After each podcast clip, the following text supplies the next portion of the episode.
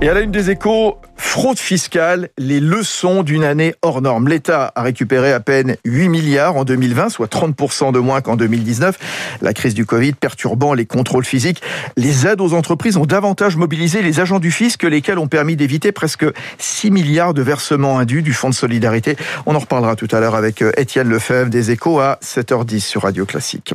À la une des échos également, l'inquiétant rebond des émissions de CO2.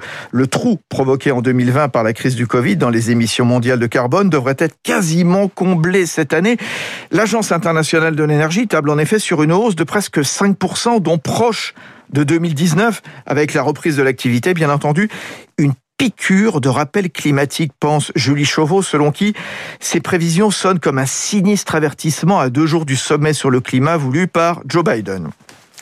Et dans ce contexte, le Figaro Économie met à la une la voiture électrique. Mais pour s'en inquiéter, un choc pour l'industrie française. La fin accélérée des moteurs thermiques bouleverse toute la filière automobile et menace des dizaines de milliers d'emplois et elle appelle le gouvernement à agir vite.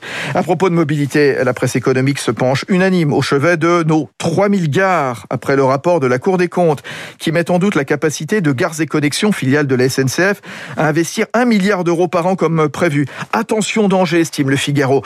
Oui, il y aura bien une solution, c'est que la SNCF augmente les loyers des commerces et bureaux dans les gares, mais les magistrats estiment que ce ne serait pas suffisant. Impasse financière. La compagnie a donc besoin d'aide pour s'occuper de son patrimoine, et donc l'entretien des gares va coûter plus cher à l'État, enchaîne l'opinion, déraillement.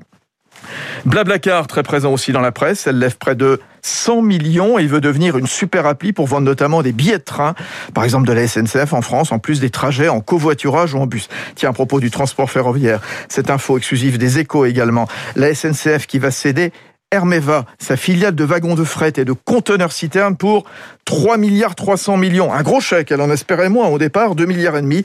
L'acquéreur devrait être la caisse de dépôt du Québec avec Deutsche Bank.